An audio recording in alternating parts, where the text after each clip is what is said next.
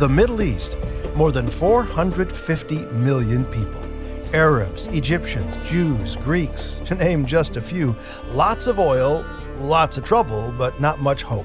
Rex Rogers has just returned from a trip to the Middle East and North Africa regions, and boy, has he got some stories. You don't want to miss one of them. And they're just ahead here on The Land and the Book with Dr. Charlie Dyer. I'm Jon Gauger saying, Welcome. You ever wonder what is the next event on God's prophetic timeline? Israel's certainly a part of that. Why is this so important, though, and what does it mean for you? That's right, Jon. And our friends at Life in Messiah are giving away a free ebook that addresses this issue. The Rapture, Paul's Hope and Comfort, is an engaging ebook that explores 1 Thessalonians 4 and 5 and that will surely be an encouragement to any believer looking forward to the Messiah's imminent return. And receiving your free gift is easy. All you have to do is visit lifeinmessiah.org Click on the Moody Radio logo and sign up. When you do, you'll receive this free ebook. You'll also be able to learn more here about Life in Messiah's 135 year history of sharing God's heart for the Jewish people. Well, let's turn our attention now toward current events. This is the first of four segments on the broadcast, and current events is what we do right now.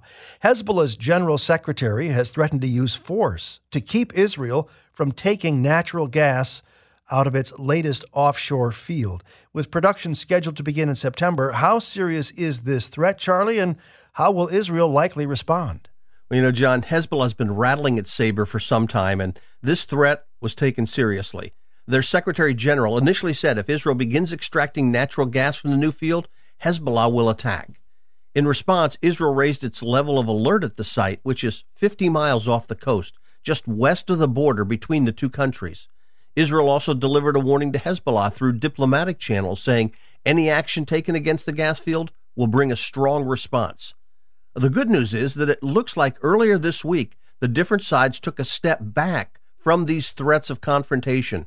And that's good with the field set to open next month. The U.S. continued its mediation efforts between Lebanon and Israel to resolve their maritime dispute. Lebanon's foreign minister said the talks were advancing and that he was optimistic about reaching an agreement. Apparently, the proposed agreement includes Lebanon withdrawing any claims to the new field, but gaining access to a different area that has gas deposits. Now, even if Israel and Lebanon do reach an agreement, that doesn't necessarily mean Hezbollah will accept it.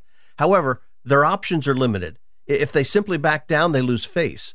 But if they launch an attack, Israel will respond militarily. Now, one bit of good news was a statement from Nasrallah, uh, the general secretary, that he was now leaning away from fighting a war against Israel over gas.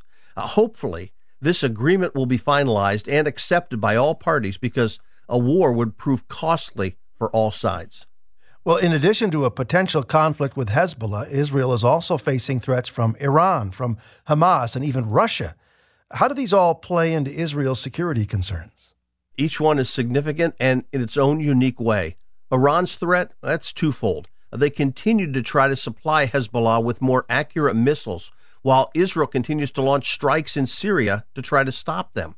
Iran's second threat is its nuclear program.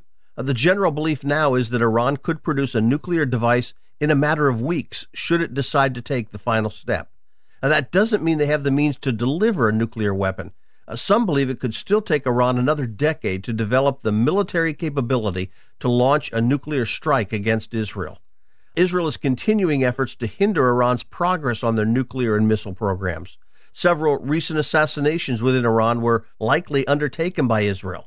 Now, switching from Iran to Hamas, Hamas has been relatively quiet since last spring's war with Israel, but Israel is concerned they might join Hezbollah in any future conflict and Israel's recent arrest of an Islamic Jihad operative in the West Bank has also ratcheted up the tension with Hamas. As a warning, Israel publicized a list of Hamas underground military sites located near schools, mosques, and hospitals in Gaza. Now, part of the reason for sharing the information with the press is to provide justification should any future attack be needed against those sites. Mm-hmm. But Israel also wanted Hamas to know that Israel has detailed information on their infrastructure, which they'll destroy if Hamas starts something. Finally, Israel is also concerned about Russia. Israeli Defense Secretary Gantz acknowledged that Russia had fired S 300 missiles at Israeli warplanes over Syria back in May. He described it as a one off event that hasn't been repeated, but it was likely intended as a warning from Russia. Uh, the concern is that the conflict with Hezbollah and Iran continues to spill over into Syria, and with Israel providing some assistance to Ukraine, Russia could look for ways to make it difficult for Israel to launch those attacks. These anti aircraft missile systems could certainly complicate things for Israel in Syria and in Lebanon, and that's something Israel would like to avoid. Well, if you've listened so far, you're aware that the issues of the Middle East are very, very complex. That's why we're grateful to have Dr. Charlie Dyer kind of helping us work through a list of current event stories every single week on this program we call The Land and the Book. I'm Jon Gauger, and you know, Charlie, it's just three months until Israel's next election, with the deadline for each party to submit its list of candidates about a month away. How is the campaign shaping up? Yeah, you know, their campaign makes us long for our days of simple two party systems. There have been some interesting developments. Uh, former Prime Minister Naftali Bennett's Yamina party, well, it had all been but written off, with polls projecting it would fall below the electoral threshold needed to make it into the Knesset. But last week, current Yamina party head Ayelet Shaked announced plans to unite with another small party. The new party will be called Haruach Hatzionit, which means the Zionist spirit. Of the party's positioning itself as a right wing but not ultra religious party with a commitment to broad, stable government.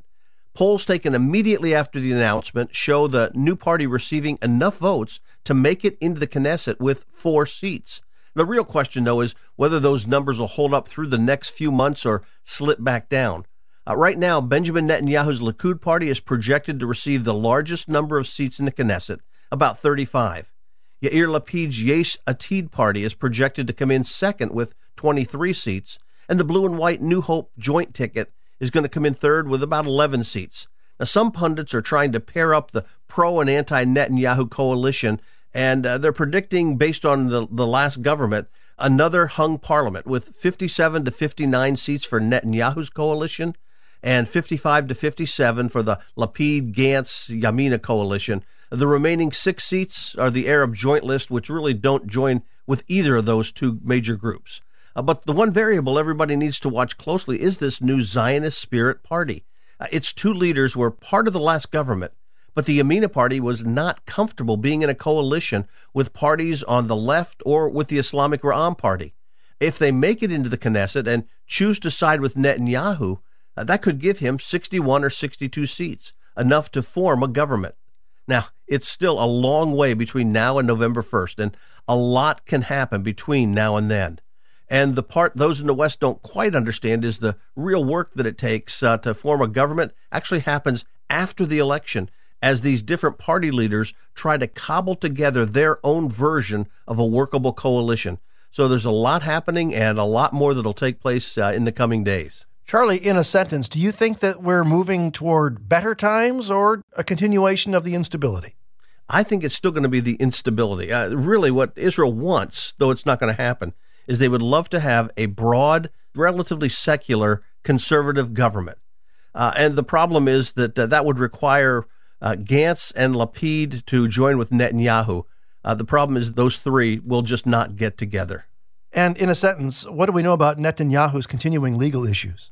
Uh, they continue on. Uh, there have been some holes poked in the prosecution case, but the trial just continues churning along, and uh, he's not out of the woods yet. All right. Well, when you think of a personal robotic assistant, what comes to mind? Maybe it's uh, Rosie from the Jetsons, or R2D2 and 3CPO from Star Wars. Or maybe it's something less dramatic, like Amazon's Alexa or Apple's Siri. But Intuition Robotics from Amazing Israel is hoping something else will soon come to mind. Uh, Charlie, I hate feeling uh, lost in space, so please tell us about their new robotic companion. Jon, I like this story. This system is unlike any of those other systems. Now, it first doesn't look like a robot. It looks more like a mushroom shaped lamp with a top that turns and bends.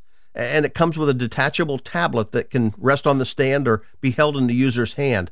Uh, the name of the system is ElliQ. That's E L L I capital Q, all run together. And it's designed for a very specific audience. Its purpose is to help an aging person who lives alone stay active, connected, and engaged. You know, loneliness and social isolation are difficult problems faced by seniors, and ElliQ is designed to be an empathetic companion for seniors. Uh, the robotic device uses artificial intelligence to learn the routine of the senior and then to interact with the person. It offers access to news events and health information and sports, tells jokes and even Bible quotes to help connect with the individual. Hmm. Uh, it'll initiate conversation and, and over time it'll build a relationship. It reminds the owner to eat and drink and stay hydrated and exercise. I wish this had been around for my mom before she passed away. It's the perfect companion for an elderly person living alone. Uh, in fact, this ElliQ system might be just what the doctor ordered for individuals like that. And that's a look at current events from the Middle East. Coming up here on The Land and the Book, an update on the Middle East and North Africa regions as we hear from Rex Rogers just ahead on Moody Radio's The Land and the Book.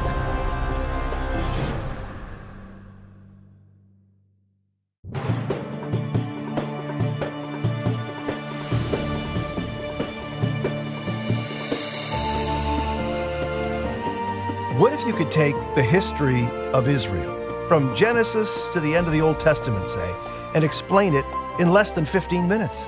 Well, you'd have to move fast, cover lots of ground, and keep going. We're about to attempt just that. Might not be advised. It's all next on The Land and the Book. Welcome back. This is our second segment out of four. I'm Jon Gauger, and before we take our whirlwind trip of the history of Israel, let's focus for a moment on outreach ideas for our Jewish friends. The key to reaching out more effectively and sharing Yeshua with your Jewish friends? It's one word relationship.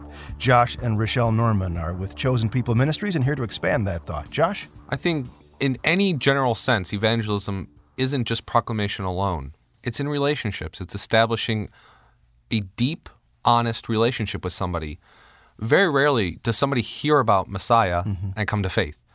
Instead, it's through years of relationship, being patient with them you know, few stories I've heard how people have seen the love in a believer, and that will bring them to the Messiah, especially with the Jewish person who might have some huge objections to why they don't believe in Jesus, in Yeshua. Over time, a relationship, a loving relationship, will show them. Especially with Jewish people. They're looking for that. There's so many obstacles that I think a lot of Christians get intimidated that maybe a Jewish person knows the Torah, the law so perfectly. Don't think that way. Jewish people are looking just like everyone else. In a previous conversation, Rochelle, you uh, more than hinted at the fact that there is a great number of Jewish people who have no notion or concept or interest in Messiah at all. That's right. They're actually told growing up it's fine to be a Buddhist or to be atheist. Just don't believe in Yeshua, Jesus. This this is too far for us Jews. Um, historically, and various other theological implications is that it's either you're a Jew or a Christian. There is no in between. But in the end, it's a relationship that makes the big difference. That's what Amen. cuts through that layer. That's what you're saying, Rochelle. Yes. You're able to overcome many barriers, yeah. time after time, with o- a true relationship. Overcoming barriers. Great tips from Josh and Rochelle Norman, who are with Chosen People Ministries, here on the Land and the Book. Dr. Paul Wegner is professor of Old Testament studies and director of the Academic Graduate Studies program at Gateway Seminary in Ontario, California. Along with Dr. Walter Kaiser, he has updated A History of Israel from the Bronze Age through the Jewish Wars. Good to have you with us on the land of the book, Paul. Thank you for having me. Well, how do you tell the history of ancient Israel in just 710 pages? It had to be a struggle to know what to include or what to leave out. Oh yes, because there's so much that's happening. It's it's really hard to get it all in. Yeah. But you had to use some kind of a grid. So what were some of the things that you thought through as you decided this goes, this doesn't? I think the main thing I was working on is trying to figure out how do you give a good picture of what is happening in that time and trying to figure out okay, what's going to be the most meaningful for a reader to understand what's happening in a specific period. And then how does the Bible fit into that? So my goal was to try to show how the Bible fit into history to make it come alive, really. Before we challenge you to cram the history of Israel into 14 minutes, let me just say how much I appreciate the easy reading style here. It was more like uh, going through the book, a collection of fascinating articles, than a stuffy old history book. So I really, really love that. Thank you. One of the things I like to do is to put a lot of pictures in it yes. so that when you hear, like, Jericho. Well, if you know where it is, that helps a lot understand what Jericho is all about. Yeah. The history of Israel in 15 minutes or less. That's our journey today on the land and the book. I'm Jon Gauger. Our guest, Dr. Paul Wegner, who has co written A History of Israel. Okay, take us to a couple of important historical stops on the early part of the timeline. Your choice. Okay, I would probably say about 1400 BC when Israel's coming out of Egypt and heading into the promised land. It's a crucial time for Israel because they've now left a land of slavery and now are becoming a nation under God to go into the land that He had promised them. Seems like to me that's probably one of the major elements in that early period. And what's the next major turning point in Israel's history? Oh, probably the kings. You know, when you get to Saul and David and Solomon, those are going to be, I think, crucial elements of building the nation, especially under David, I think, because he's going to be the crucial person for the rest of the history. You know, when we read scripture, and you've referenced First and Second Kings, I, I often uh, am intrigued with the phrase, and the rest of his reign, is it not recorded in the records? You know, various words for that annals.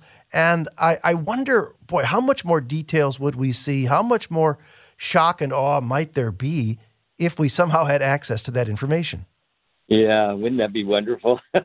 All those things we would know that we really don't know right now. Yeah. And, you know, it talks about these books that were written, but we don't have them. So you always get to that part and wonder, oh man, what are we missing? Now, for somebody who is uh, not a Bible scholar, they're saying, okay, this sounds interesting. Do you use sources outside of Scripture itself? And do those sources validate the history that's in Scripture? What's your, what's your understanding, your assessment of that? Oh, yeah. In my mind, getting some of those ancient sources to corroborate things that are said in Scripture is one of the most important things that I think you can do. That's why I tried to put pictures of these ancient sources that also talked about Israel or different kings or their interaction with Israel. All of those things I think make the text come alive. From the Bronze Age to the start of the New Testament, we're trekking through a history of Israel with our guest Paul Wegner here on The Land and the Book. What do you see as a landmark moment in Israel's history that many of us maybe minimize or just plain ignore? I think probably the division of the kingdom in 931. Seems like to me that now becomes a almost a turning point in Israel's history because from then on you've got this northern kingdom wandering away from God real quickly and the southern kingdom kind of following them but a little slower. But that division I think is a crucial time in Israel's history. Yeah. And, and, a sad time. You know, I'm intrigued with the fact is I look at it and, and correct me. You're the uh, the uh, co-author of this book. That there's a very short period of time where there is, in fact, a unified kingdom. Most of Israel's history, uh, they're separate or, you know, dispersed throughout other nations. Is, is that a fair assessment? Oh, yeah. Each of the kings, like Saul, lasts about 40 years, and David lasts about 40 years, and then Solomon lasts about 40 years. So that would be the time when it's united. So about 120 years, and then the rest of the time, they're pretty much divided. We've referenced the fact that there are tons of charts and timelines and photos and illustrations. At a point, I, I looked at all this stuff and it's so generously, you know, splashed across the pages. And I asked myself, how did you get access to this stuff? How did you get permission to use so many photos? It had to be a nightmare getting clearances and access to all of that. It took me over a year to get all the access to all the pictures and things. But the internet was extremely helpful. Wikipedia was very helpful. They have a mass of material. There's just some specific things you can't get, and so those ones are real harder, and those take a lot longer to get. Okay, what is our next stop on the timeline of ancient Israel's history? Uh, you've talked about the the division of the kingdom as being significant. What's the next major stopping point or pausing point that we should just kind of say, hmm, for a moment? I would think 701 when Sennacherib comes against Jerusalem because at that point the northern kingdom is pretty much gone. You know 722 the northern kingdom gets carried off into captivity and then judah's the only part of god's kingdom that's left and you've got them now being taken over by or you know at least being partially destroyed by a major nation the the assyrians. And at that point when god steps in and wipes out 185,000 of his soldiers it says it had to be a, an amazing time in Israel's history the sad thing is that Israel didn't get it. you would have thought at that point that Yes. they would have turned back to God and, and said, Oh, thank you for saving us and all that. They don't. It, it, it gives you a picture of just how wicked the nation was by that time. Without trying to put words in your mouth, what kind of a parallel do you see between modern day America and our increasing downward spiral morally, spiritually, and every other way, and Israel's timeline? Oh man, you know what? I've always been amazed at how fast the nation can fall apart, and even in Israel's case, you know, in a hundred years they go from a fairly strong country to a weakling, and then being carried off into captivity. So I guess that's would, in my mind, it doesn't take very long for a nation to fall. If it just starts going the wrong way, it just can happen very quickly. So I think that's probably the thing I would say. We're talking and at points trotting with our guest, Paul Wegner, today on The Land and the Book. He's co written A History of Israel.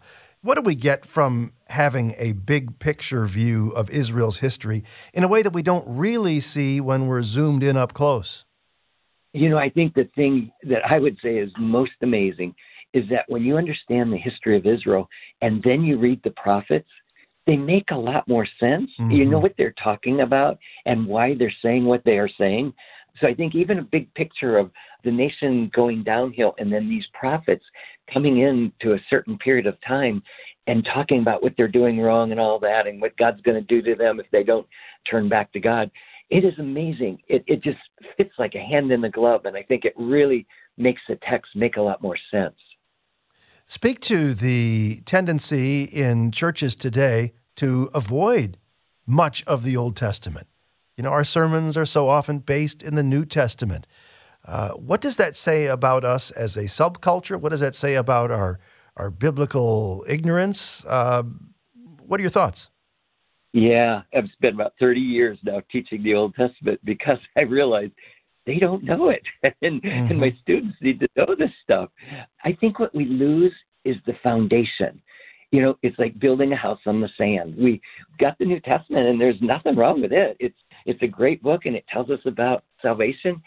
But if we understood the roots and how the Old Testament fits into the New Testament, it seems like you've got so much more depth. You understand why God sent Jesus at a certain time.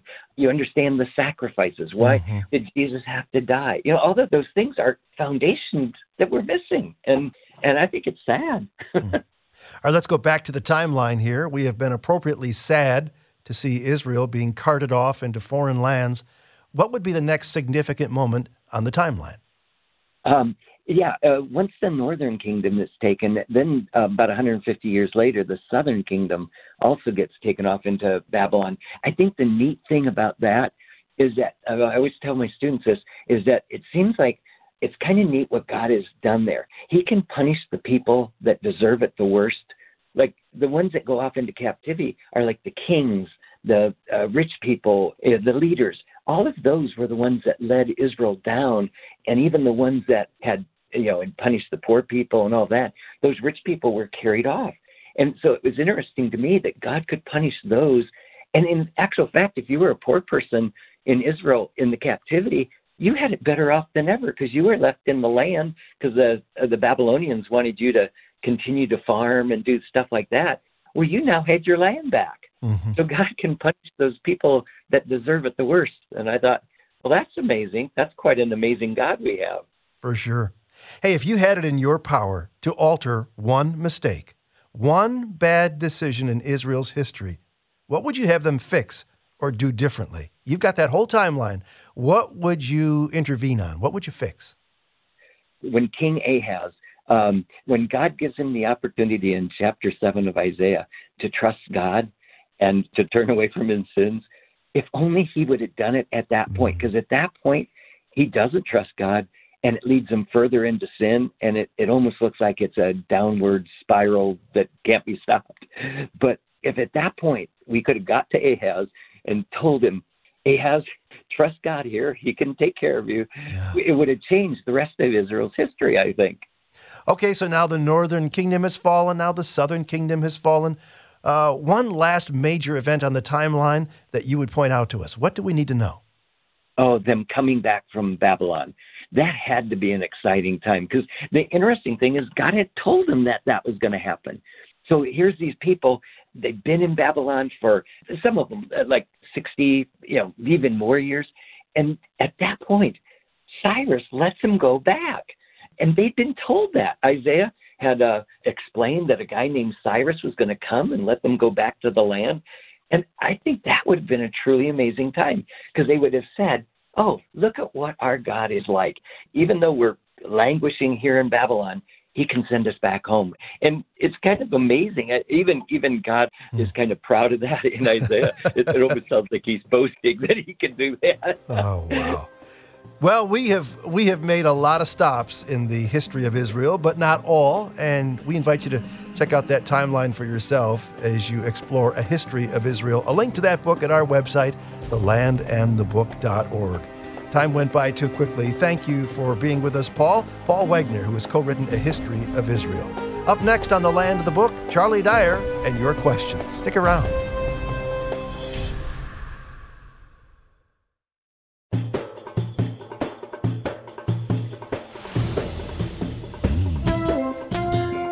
I don't know how you feel, but for me, a person who asks lots of questions, there's little else more satisfying than finally getting an answer. And that's what this next segment is all about. Welcome back to The Land and the Book, segment three.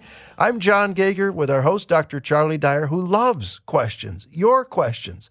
And they're always welcome. That question about the Bible, prophecy, the Middle East, that question that you've been wrestling with for a while, why not send it to us and get a personalized response back from Charlie? Email us at the land and the book at moody.edu. Charlie, what happens when people do send you that email? Well, what I try and do is get back to them with a written answer as quickly as possible. Uh, I try 24 hour turnaround time. Can't always make it, but I sure do try. And then uh, we save those questions and try and use them on an upcoming program. Well, speaking of questions, what is the next event on God's prophetic timeline? And why is it important? What does it mean for you? Well, our friends at Life in Messiah are giving away a free ebook that addresses this issue. The Rapture, Paul's Hope and Comfort, is an engaging ebook that explores 1 Thessalonians 4 and 5, and that will surely be an encouragement to any believer looking forward to the Messiah's imminent return. And receiving your free gift is easy. All you have to do is visit lifeinmessiah.org. Click on the Moody Radio logo and sign up. When you do, you'll receive this free ebook You'll also be able to learn more there about Life in Messiah's 135 year history of sharing God's heart for the Jewish people. All right, let's get to our questions. This one from Tom. This morning, he says, as I drove, there was a discussion on the radio program The Land and the Book about the names of God, and one of the references was to him being our shepherd. I thought about that and wondered if perhaps that analogy might also be applied to discipleship. I doubt literal sheep are born with an instinctive knowledge to follow a specific shepherd. Someone cannot teach by a positive example what they themselves are not doing. Maybe I've gone too far with all this, but it came to mind and I thought I would ask your opinion. Yeah, and I think actually you're making a good observation. Making disciples, uh, which the illustration of sheep is used for in the Bible, involves both teaching and leading by example. Uh, in fact, three passages come to mind which I think support what you've said. Uh, the first is Philippians 4 9. You know, Paul wrote, Whatever you have learned or received or heard from me or seen in me, put into practice. I love the fact that Paul includes what they've heard from Paul and what they've seen in his life. The second passage is 2 Timothy 2. Verse 2 in that chapter is classic in terms of discipleship involving being taught and then passing that teaching on to others. But Paul also tells Timothy to join me in suffering in the very next verse. And then a few verses later, he reminds Timothy that he was uh, in chains, suffering as a prisoner for the sake of Christ. In other words, his discipleship of Timothy involved both his teaching and his presentation of his own life as an example. And the final passage I think of is Matthew 23. That's where Jesus talks about the teachers of the law and the Pharisees who put themselves in the seat of Moses. And he tells the people, listen to what they're saying because they're teaching the word of God. But then he says, don't do what they do, for they don't practice what they preach. Uh, my point here is, I think he's saying that the talk and the walk need to coincide to reinforce one another. Mm-hmm. That's what makes effective discipleship. Well said. Thank you, Charlie. Here's a question from Todd. He says, While I was visiting Qumran, I had a person ask me how we know that the Essenes did not back translate the Dead Sea Scrolls from Greek into Hebrew. I'm not smart enough to answer that and thought maybe you could uh, give me a good answer. Yeah, and uh, what I'd say is maybe someone could say, well, that's theoretically possible, but it's actually extremely unlikely to the point of being virtually impossible. And here's why I say that. If they had been back translated from Greek, well, one would have expected to find then fragments of those earlier Greek manuscripts from which they copied, since they didn't destroy or throw away manuscripts when they uh, were worn out. They, they actually buried them there. That's why there were so many thousands of pieces.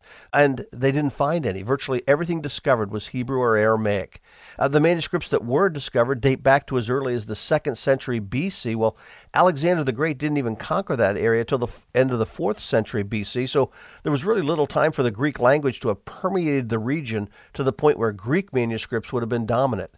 And finally, uh, why would the Essenes, who focused on ritual purity, want to translate the scriptures from Greek into Hebrew when more ancient Hebrew manuscripts did exist? It seems far more likely that they were copying the texts they revered from their mother tongue to continue preserving them, and those were the ones that were discovered at Qumran.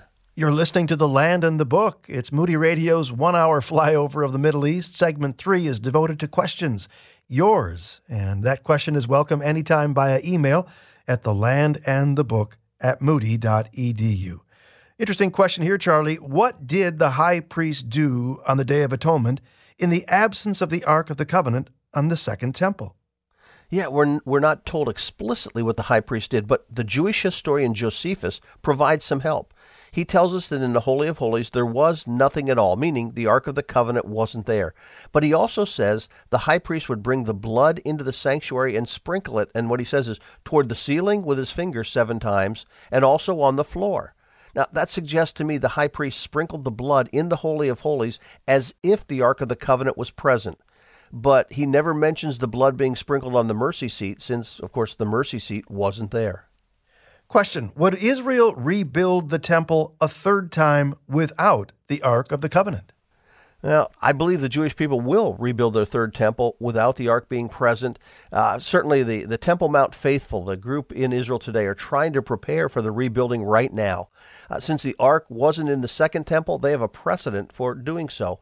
And I believe they also have a biblical justification for doing so. Uh, one of the 316s of the Bible, Jeremiah 316, uh, Jeremiah writes there that the ark won't be missed, nor would another one be made. William asks, Could you comment on John 16, verse 3, where Jesus said that none of the disciples had to ask him anything about where he was going?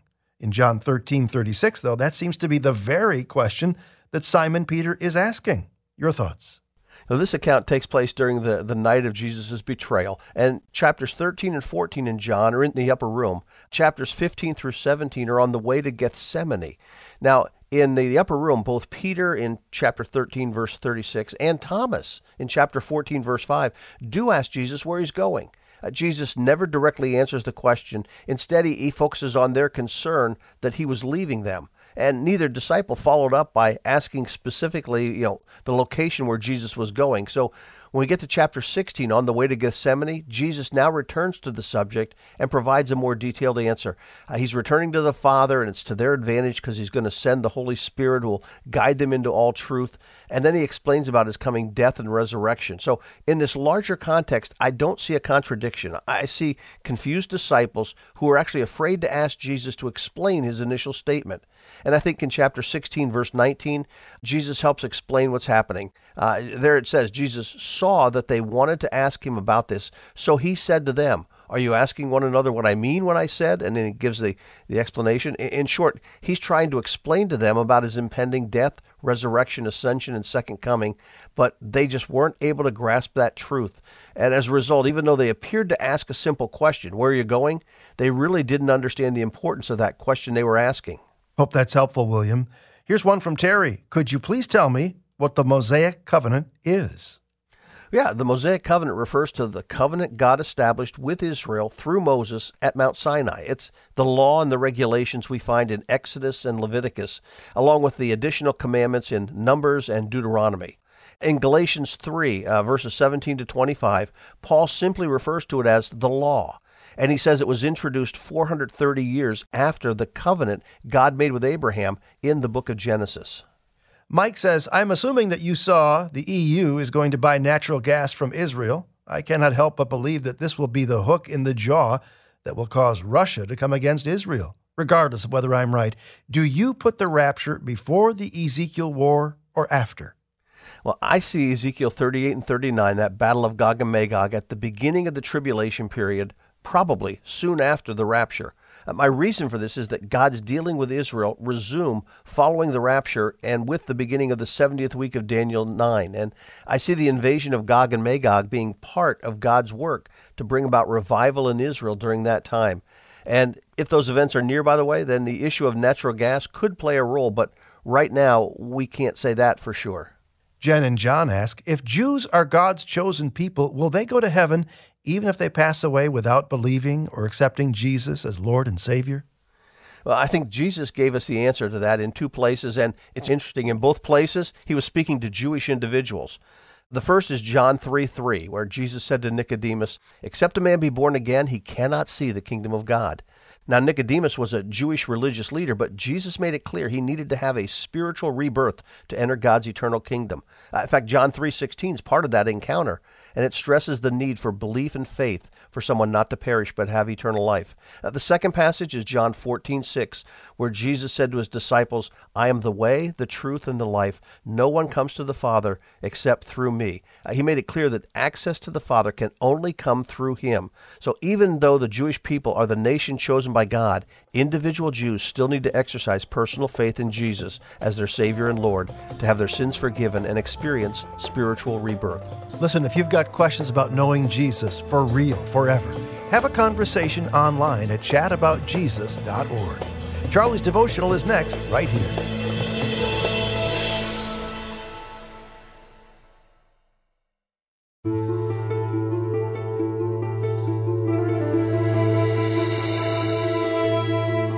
And our thanks to you for joining us today on The Land of the Book. Maybe this is your first time listening. Well, in this segment, Charlie Dyer, our host, opens the Bible and takes us, actually takes us to a geographic location in Israel, ties it together with Scripture, and it's, it's a marvelous feature in this little devotional I think you're going to really appreciate. You know, the book of Joshua is one that we normally associate it, as we ought to, with the story of Joshua and the Battle of Jericho, but there's a lot more in that book, Charlie. Uh, there is, and so much of it are place names that we skip. And today I hope to make one of those names uh, jump off the page and come to life. That's coming up in today's devotional. But first, let's give a listen to this Holy Land experience, a testimony from someone who's been to the Holy Land and, and now has this thought. My name's Diane. I toured Israel with the Moody Bible Institute in uh, 2012 and just loved it. I learn so much that I constantly share with my small group or with children when I teach the Bible. It makes the Bible teaching authentic when I show pictures or tell really interesting details about the location or the culture. My favorite spots were the beautiful rushing springs of Dan, the Sea of Galilee, the Dead Sea, and the valley where David fought Goliath. Thanks for that very personal account. You know, I remember, I think I was a senior in high school when a new pastor came to our church and uh, he began a, a whole brand new message series on the book of Joshua. I loved it. And Charlie, there are so many stories we could glean from the book of Joshua. Where are you going to take us today? Uh, we're going to a place called Keriot, but we're going to go there by way of another place called Arad. And neither one means anything to anybody listening right now, uh, but hopefully it will by the time we're done. Okay, take your time climbing up the stairs and watch out for lizards. Arad is an amazing place, but I don't want anyone being surprised by a lizard darting out from under those steps. And have your cameras ready. You might just see a fox pop up on one of the ancient city walls here. Arad is one of the aha sites on a trip to Israel. It helps us understand the idolatry being condemned by the prophets in the Old Testament. It illustrates the importance of controlling the roadways through the biblical Negev and it provides a good panorama of a region that separated the hill country of Judah to our north from the wilderness to our south. Look over to our north. See that flock of sheep in the distance? It's a reminder that this region is home to the Bedouin, a group that lives today much like the patriarchs did so long ago. And yet, just beyond that flock, you can see the hill country of Judah starting to rise up, just a few miles beyond those first hills were the Old Testament towns of Carmel and Maon. That's where David's men helped protect the flocks of a man named Nabal, whose very name means fool. His wife Abigail rode down to meet with David somewhere near where we're standing. David and his men were coming from the wilderness to our south to attack Nabal when Abigail rode down from those very hills to dissuade him. But there's another town even closer to where we're standing than Carmel and Maon. Its ruins are actually just a little way up that road you see heading into the hills. You've probably never heard of the town before, but I don't think you'll ever forget it after our time today. The town is mentioned only once in the Old Testament, and there it's known by two names. Uh, but I'm getting ahead of myself. After conquering Canaan, Joshua divided the land among the tribes of Israel. The first tribe to receive its allotment here in the land was the tribe of Judah. Caleb was given the city of Hebron in Joshua 14, and then the boundaries for the tribe of Judah were laid out in the first half of chapter 15. Finally, Joshua names the different towns within the region. The list of towns, which begins in Joshua 15:21, is a grocery list of places we can't pronounce and which we struggle to find on a map. And as a result, most people simply skip over them.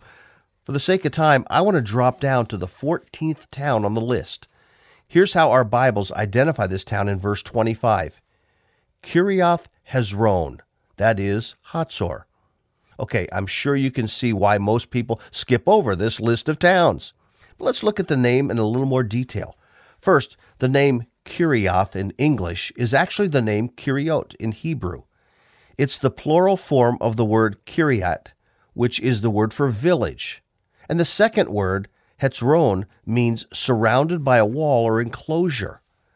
Second, the town was given the additional name Hatzor.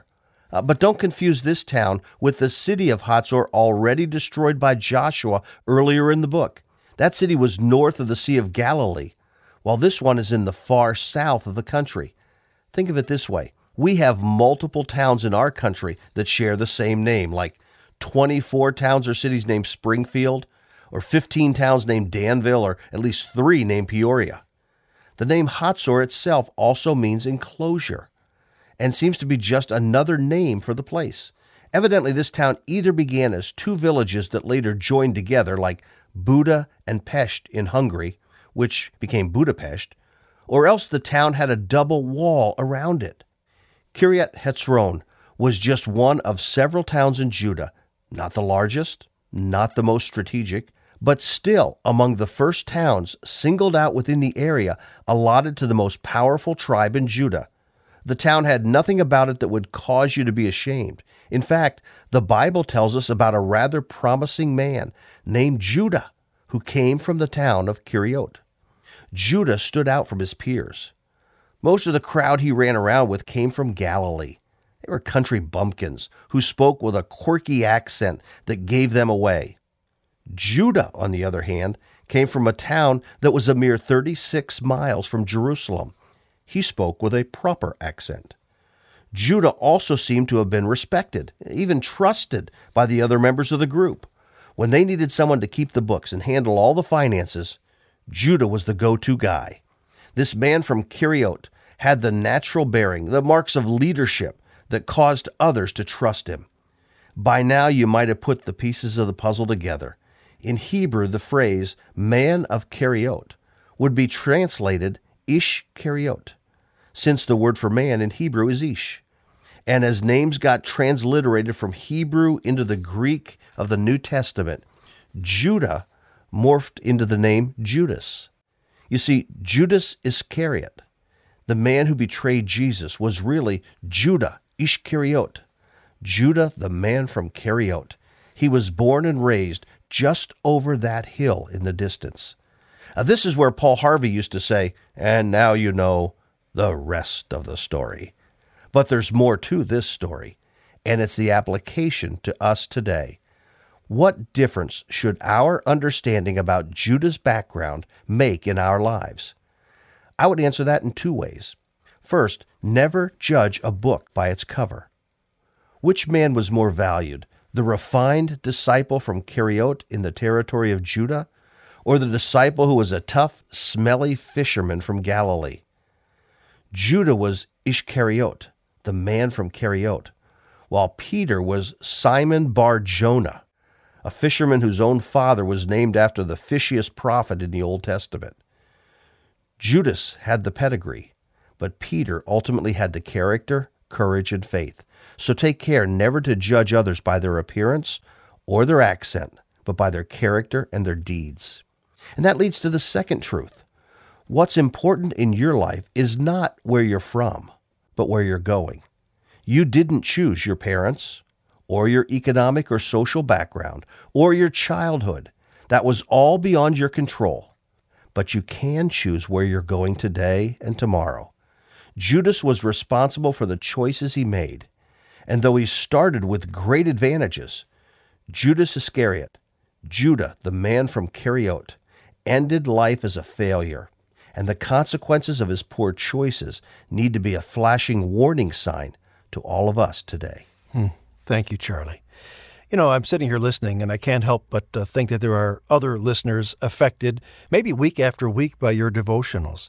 Have you ever let Charlie know? Why not email us? Let us know how the program has informed your own perspective. Our email address is the land and the book at moody edu. Maybe as you listen week after week, you've been encouraged to reach out to your Jewish or Muslim friends. We'd love to hear your story. So again, email us at the land and the book at moody.edu. Kind of a long uh, email address, so I'll give it to you one more time. It's the land and the book at Moody, that's M O O D Y, dot edu. And do stop by the website. That's the land and the thelandandthebook.org, where you can learn more about the books that Charlie's written, any number of things related to this program. Also, a Facebook link that'll take you right to our Facebook page, full of photographs and great fun. Thelandandthebook.org is the website, the gateway to it all. On behalf of our teacher and host, Dr. Charlie Dyer, our co producer, Dan Anderson, I'm Jon Gauger, inviting you back next week for more of The Land and the Book, a production of Moody Radio, a ministry of Moody Bible Institute.